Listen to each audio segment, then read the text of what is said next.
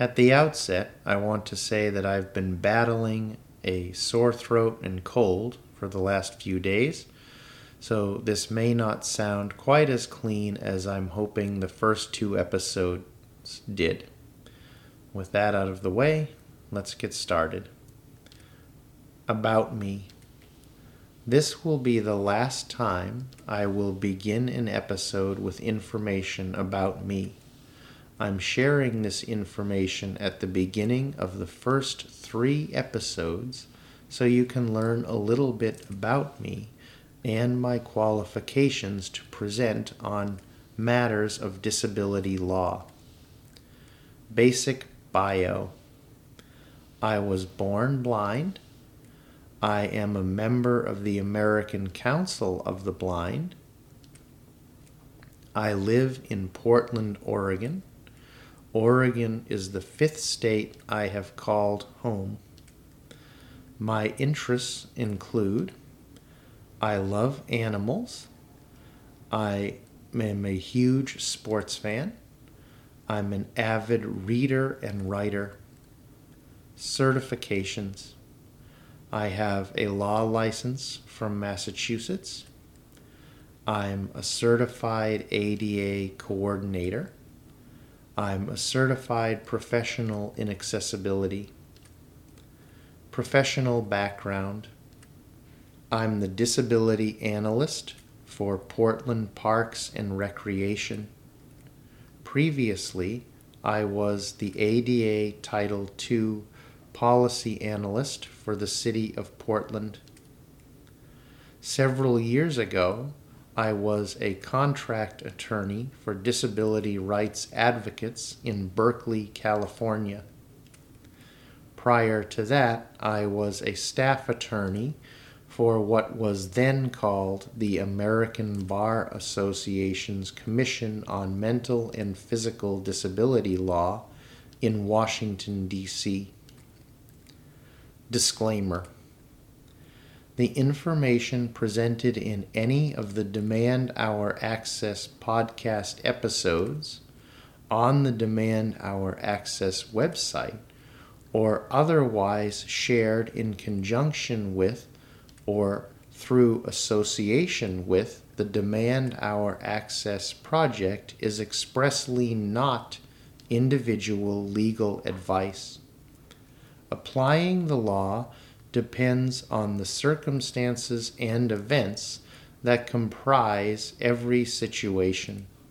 Since legal advice is fact specific, nothing about the Demand Our Access project can provide an individual, a group of individuals, or an organization legal advice.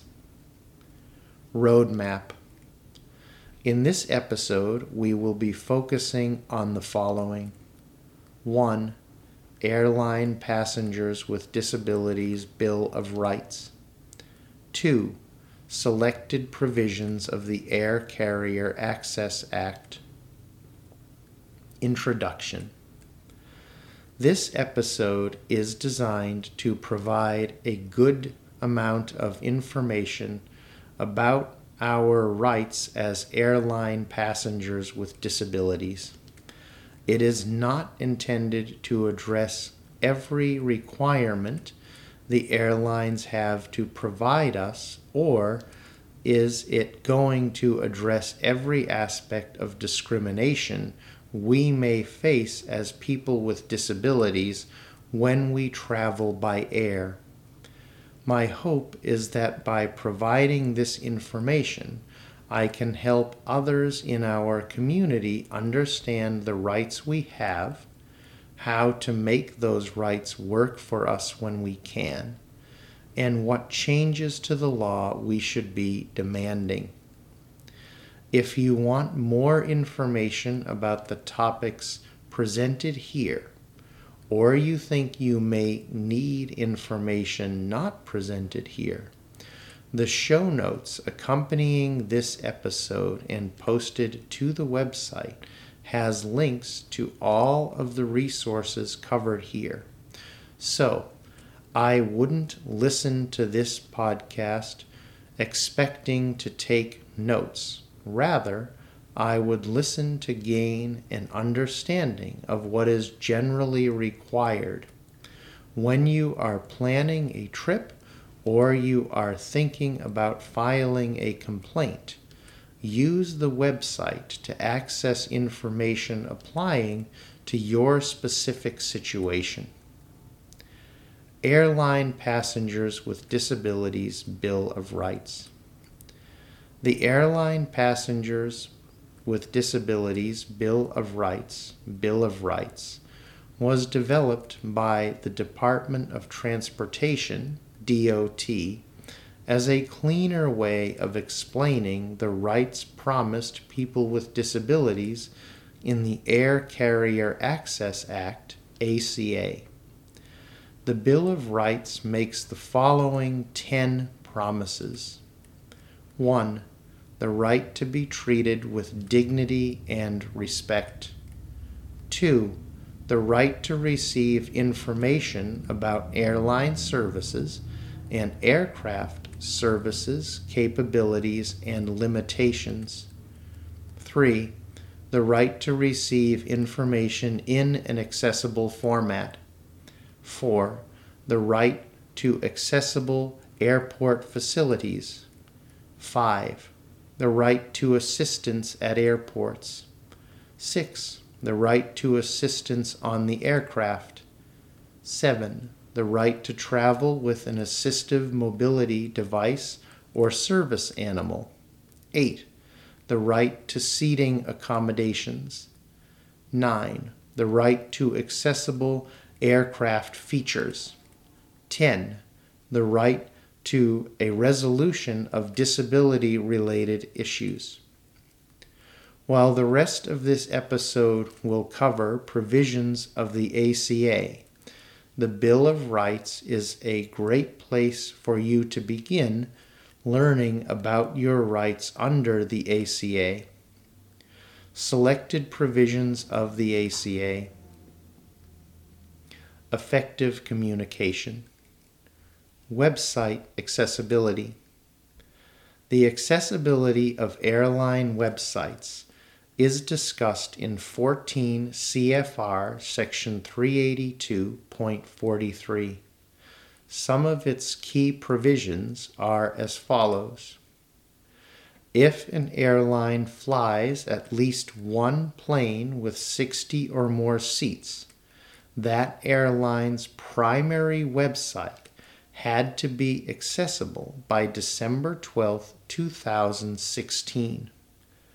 If an airline's primary website is covered, it must comply with level AA of version 2.0 of the Web Content Accessibility Guidelines.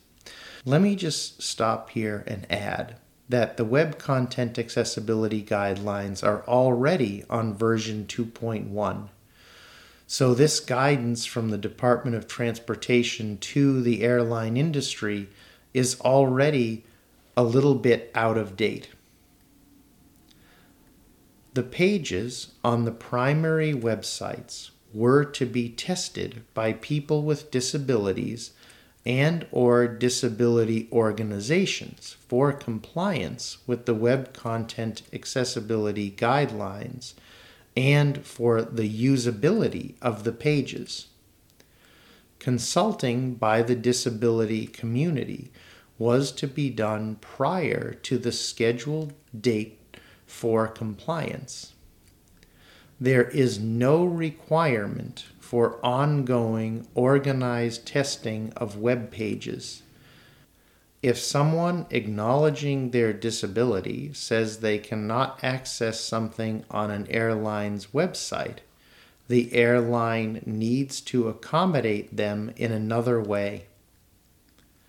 Airline websites must allow people with disabilities to request accommodations for future flights.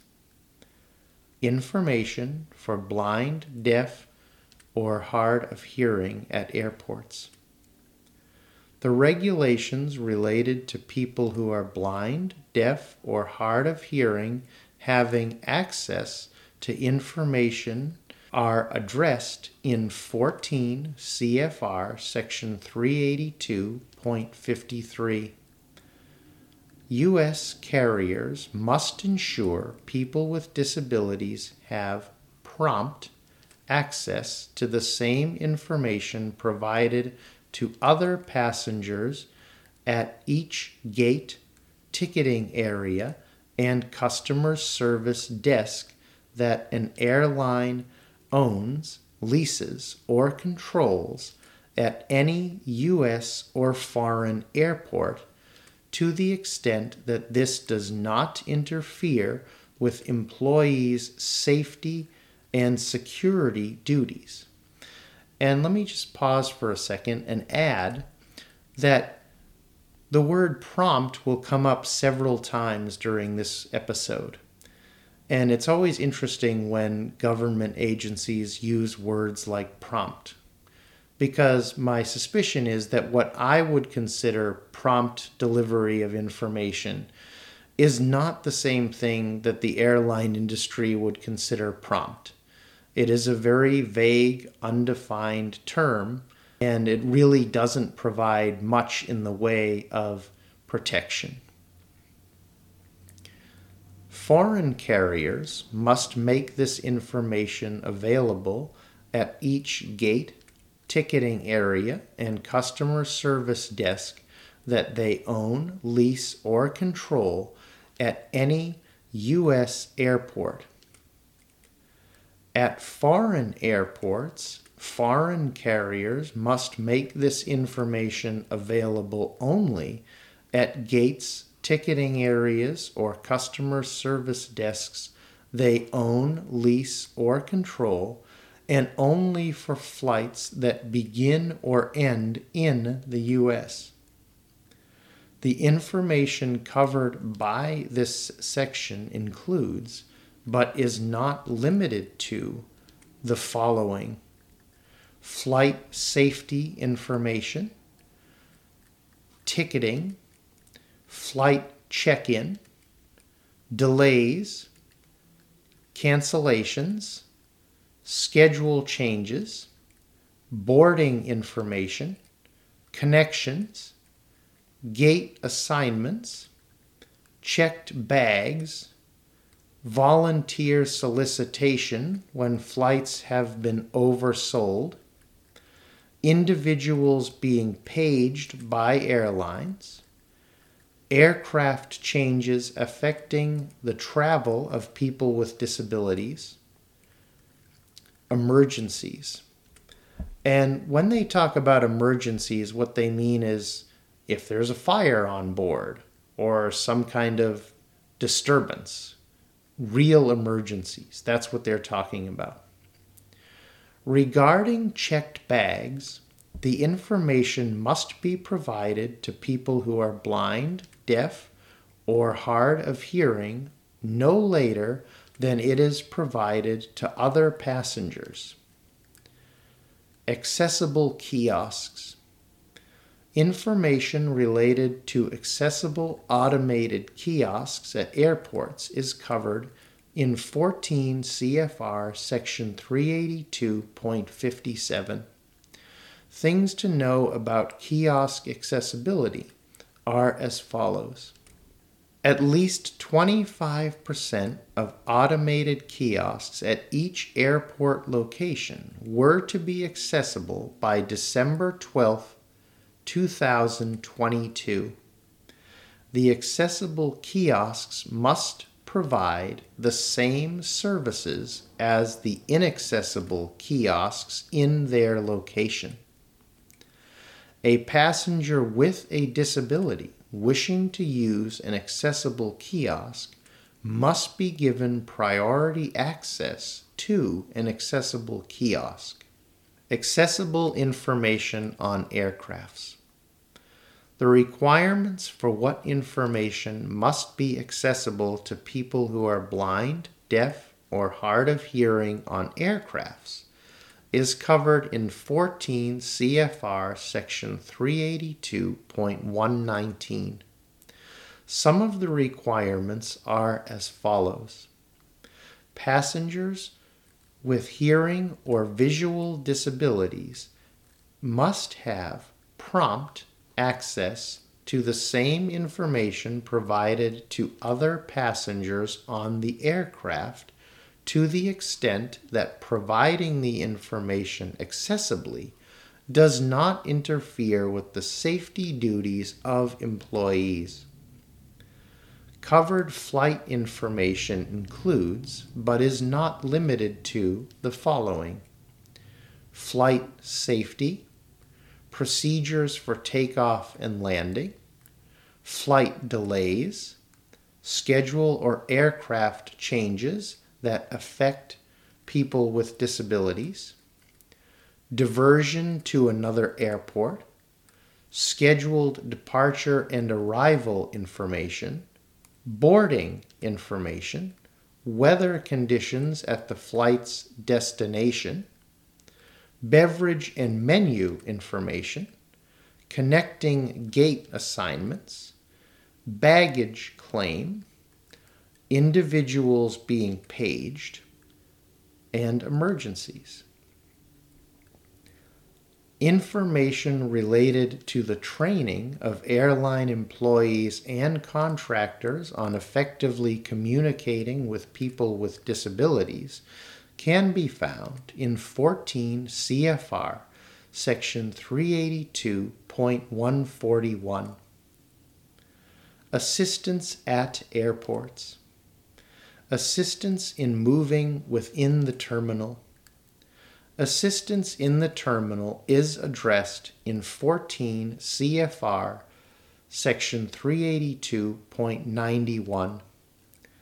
The important things to know are as follows. Airlines are responsible for helping us make connecting flights. If our flights are with two separate airlines, the airline on which we took the first leg of our trip, is responsible for ensuring we have assistance to our second flight. Airlines must also provide assistance from the terminal entrance or a vehicle drop off adjacent to the terminal entrance to the gate. At our departure location, airlines must provide assistance from the plane to the terminal entrance or a vehicle pickup area adjacent to the terminal. This requirement includes assistance accessing key functions of the terminal, like ticket counters and baggage areas our assistant has to let us make a brief stop at a restroom, including an accessible restroom, as long as it is on the way and stopping would not create an unreasonable delay. Airlines must work with airports to provide us assistance accessing an animal relief area. If our disability prevents us from carrying our bags, the airline must assist. To and from transportation. The requirement to assist us from a vehicle drop off or to a vehicle pickup area adjacent to the terminal is absurdly impractical and assumes we always have someone without a disability available to drop us off and pick us up. In many instances, Uber and Lyft are restricted to certain areas which sometimes are not adjacent to the terminal. If an airport offers a public transit option, it may be adjacent to one terminal, but not all terminals at the airport. Assistance boarding and deplaning. The regulations governing assistance boarding and deplaning are set forth in 14 CFR section 382.95. Things to know are as follows assistance in planing and deplaning must be prompt. The regulation also mandates assistance through the use of wheelchairs, lifts, and ramps, but that assistance depends on the airport in question having at least 10,000 flights each year.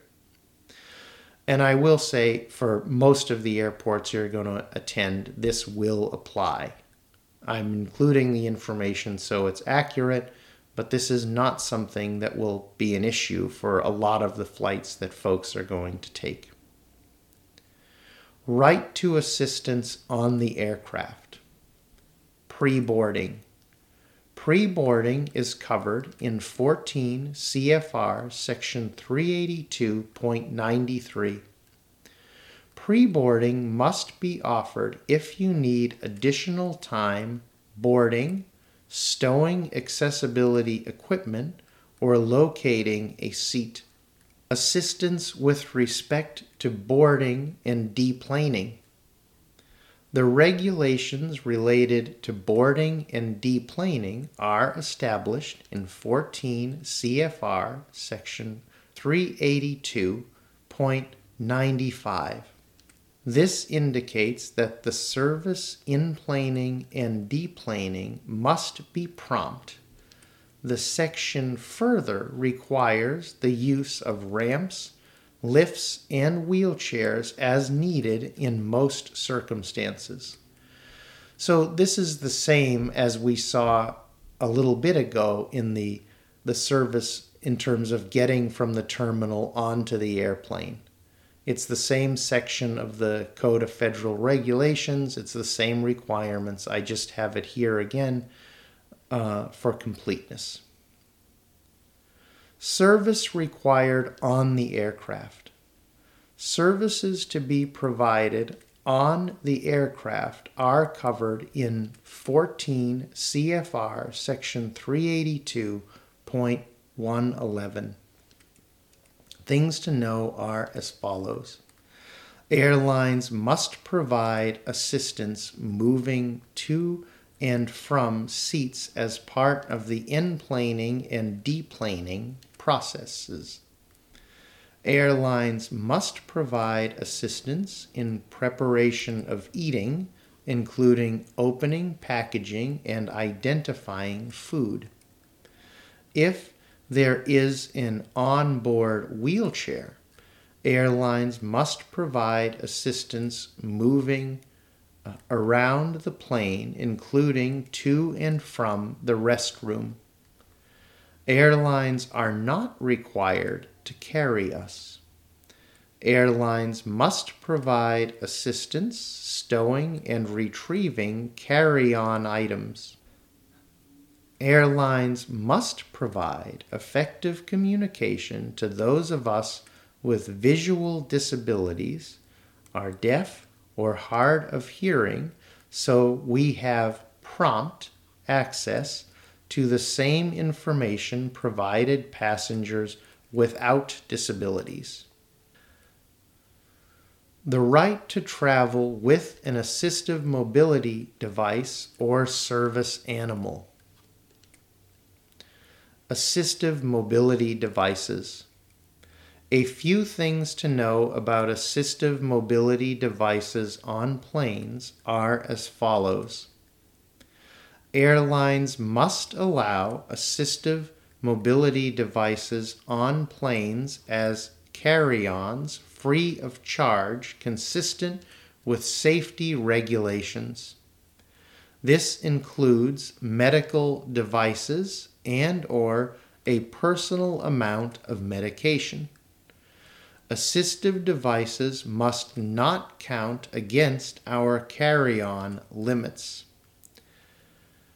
And the website version contains links to all of the sections related to assistive mobility devices, but I'm not going to go through all of those requirements here. Service animals. Service animals on aircrafts are covered in 14 CFR section 382.72 through 80. Things to know about service animals on aircrafts are as follows. When it comes to airline travel, dogs are the only animals that qualify as service animals. Airlines can only ask two questions when determining if a dog qualifies as a service animal. Is the animal required to accompany the passenger because of a disability? What work or task related to the person's disability has the dog been trained to perform?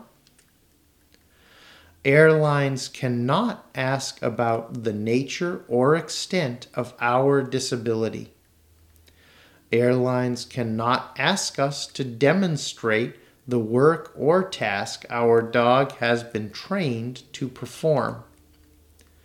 Airlines must allow our service animal to accompany us in the cabin unless the dog poses a direct threat to health or safety of others.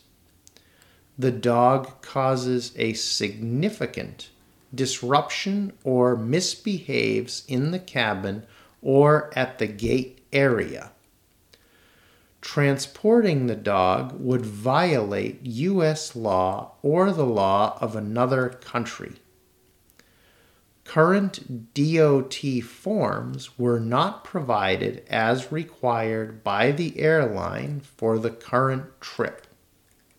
A decision by airline personnel to refuse a service animal transportation in the cabin must be based on an individualized and objective assessment of the dog that considers the nature of the risk and the likelihood that the harm will actually or continue to occur.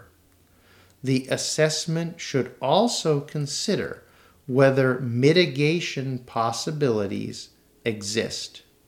I want to pause and point out what they mean by all of that is that someone who works for an airline can't decide German shepherds are dangerous.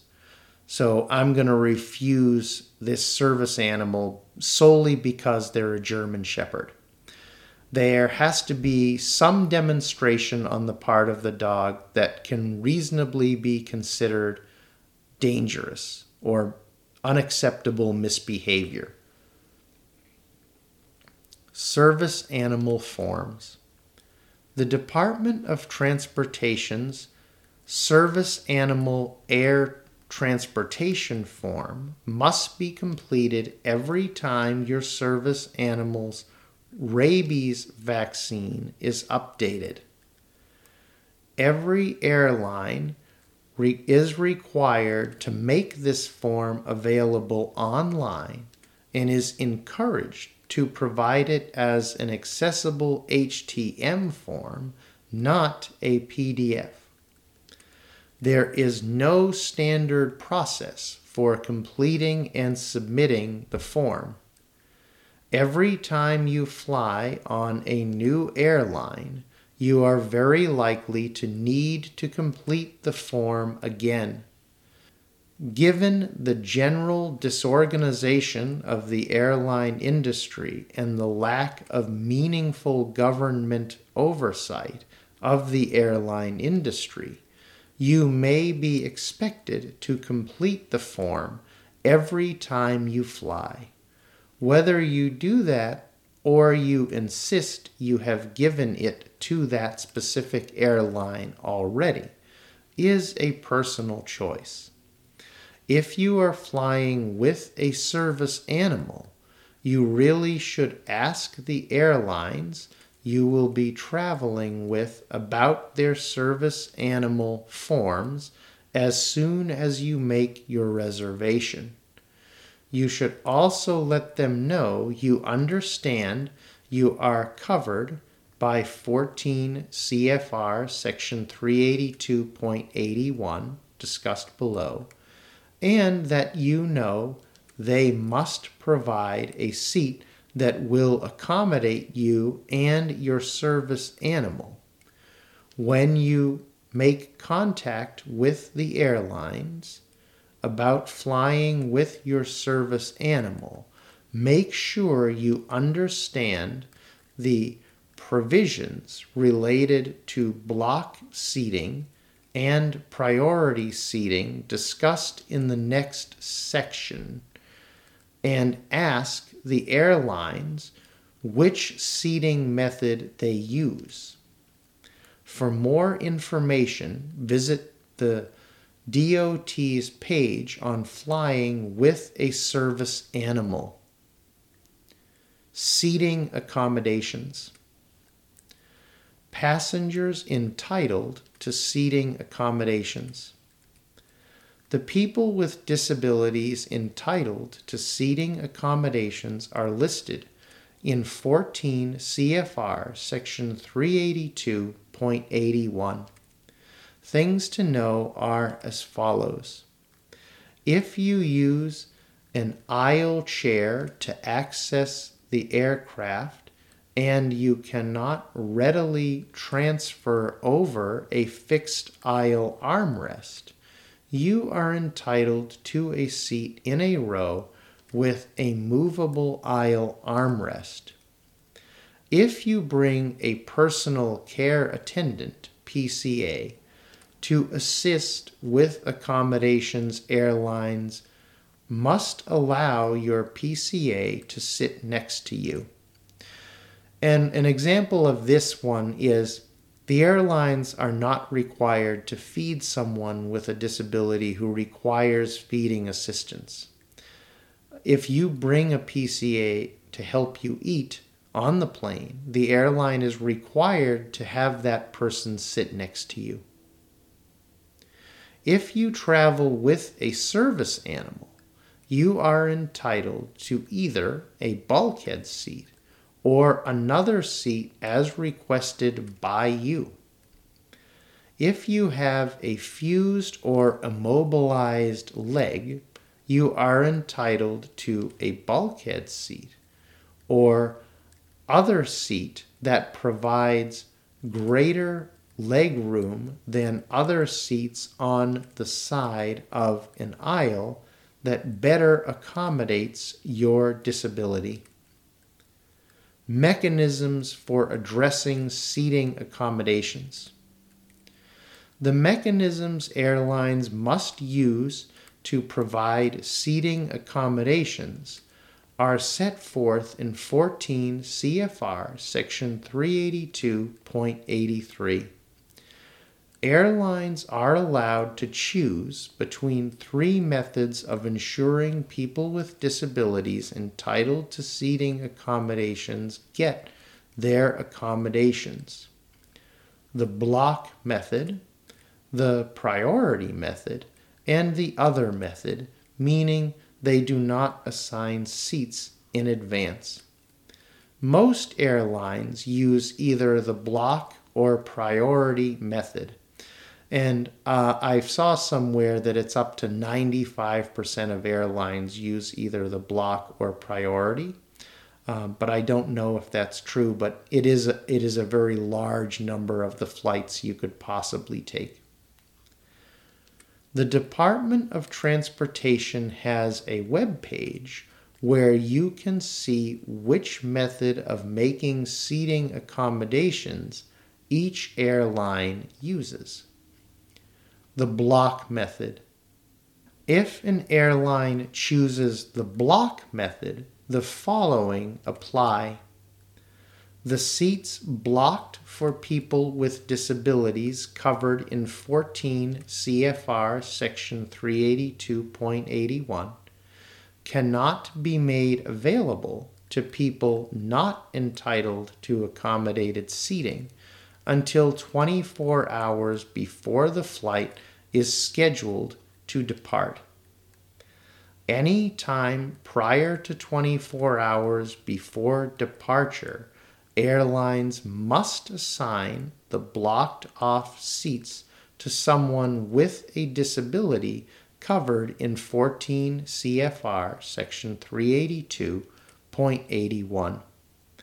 If you have a disability covered by 14 CFR section 382.81 and you do not request accommodated seating at least 24 hours prior to the scheduled departure, the airline is not required to move a person without a disability who has been assigned one of the previously blocked off seats. So it's really critical to pause and be aware of that.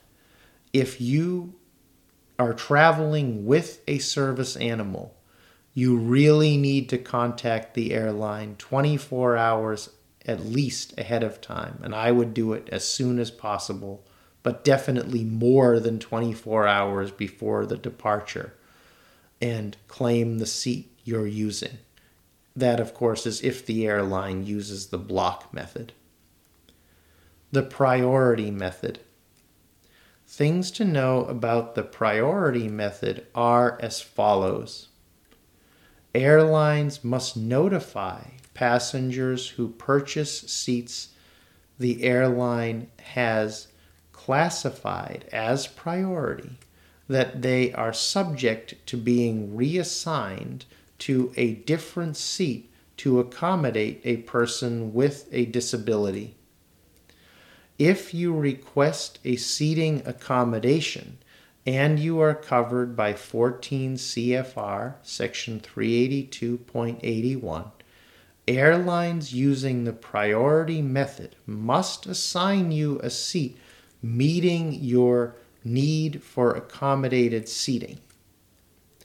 If you make a request for a seating accommodation and you are covered by 14 CFR section 382.81, the airline must grant the accommodation, but they can require you to check in at the airport an hour earlier than they require other passengers to do so. If you are covered by 14 CFR section 382.81, you request an accommodation and you, if required, arrive at the airport an hour before the other passengers are required to, the airline must reassign another passenger to provide your accommodation.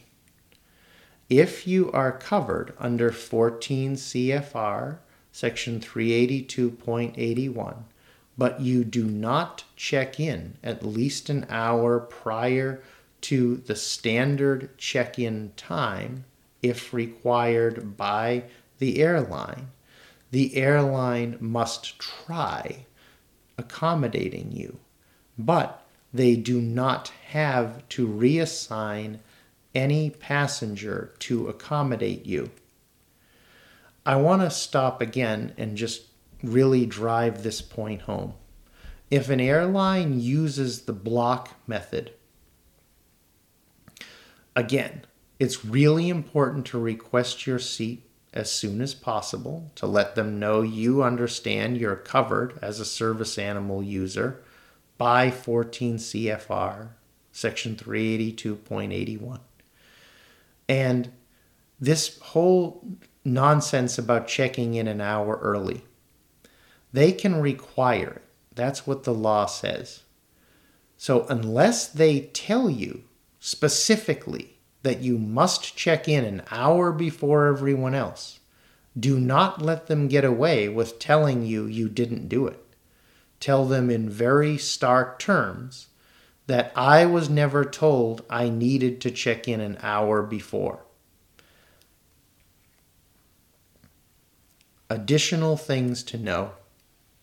If an airline does not assign seats until the day of the departure, the airline must use the priority method when accommodating people with disabilities covered by 14 CFR section 382.81.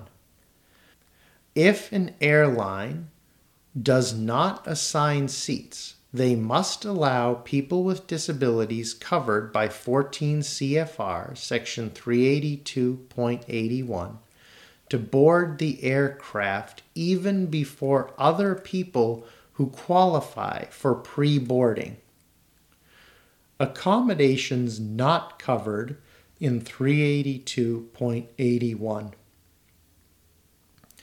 The seating accommodations process for people with disabilities not covered in 14 CFR section 382.81 are established in 14 CFR section 382.85 under the block method. If an airline uses the block method of assigning seats to people with disabilities, and you are not covered by 14 CFR section 382.81, the following apply. If you request a seating accommodation more than 24 hours prior to departure, the airline is not required to offer you a seat blocked for people covered by 14 CFR section 382.81. The airline must assign to you any other seat not already assigned to another passenger that meets your needs. Under the priority method, when you are not covered by 14 CFR section 382.81 and the airline uses the priority method, the following apply. If you request a seating accommodation related to your disability, the airline must assign you a seat meeting your needs, but they do not have to reassign another passenger if the airline grants your request, they may require you to check in an hour prior to standard check in time. If you are assigned to a priority seat and someone covered by 14 CFR section 382.81 requests accommodated seating, the airline can relocate you regardless of your need for accommodated seating. Additional things to know. On flights where advanced seat assignments are not offered, those of us with disabilities not covered by 14 CFR section 382.81 airlines must allow us to board prior to everyone else, including other pre boarders, and select our seat. If an airline assigns seats on the day of departure, it must use the priority seating method. And just to tie this piece of it up, in the Airline Passengers with Disabilities Bill of Rights, we saw that a seating accommodation is a right. It's number eight in the Bill of Rights. But here we find out that really uh, people who are not covered by 14 CFR 382.81, so you know, people who do not travel with service animals, we really have no right to accommodated seating. They really don't have to reassign anyone to give us a seat we need. So I don't really see how the Department of Transportation can say there's a right to a seating accommodation when for all intents and purposes, unless you're covered by 382.81, you really don't have that much of a right. They might help you and give you a seat if it's available, but that's pretty much the extent of it. This is the end of this episode. Thank you for listening.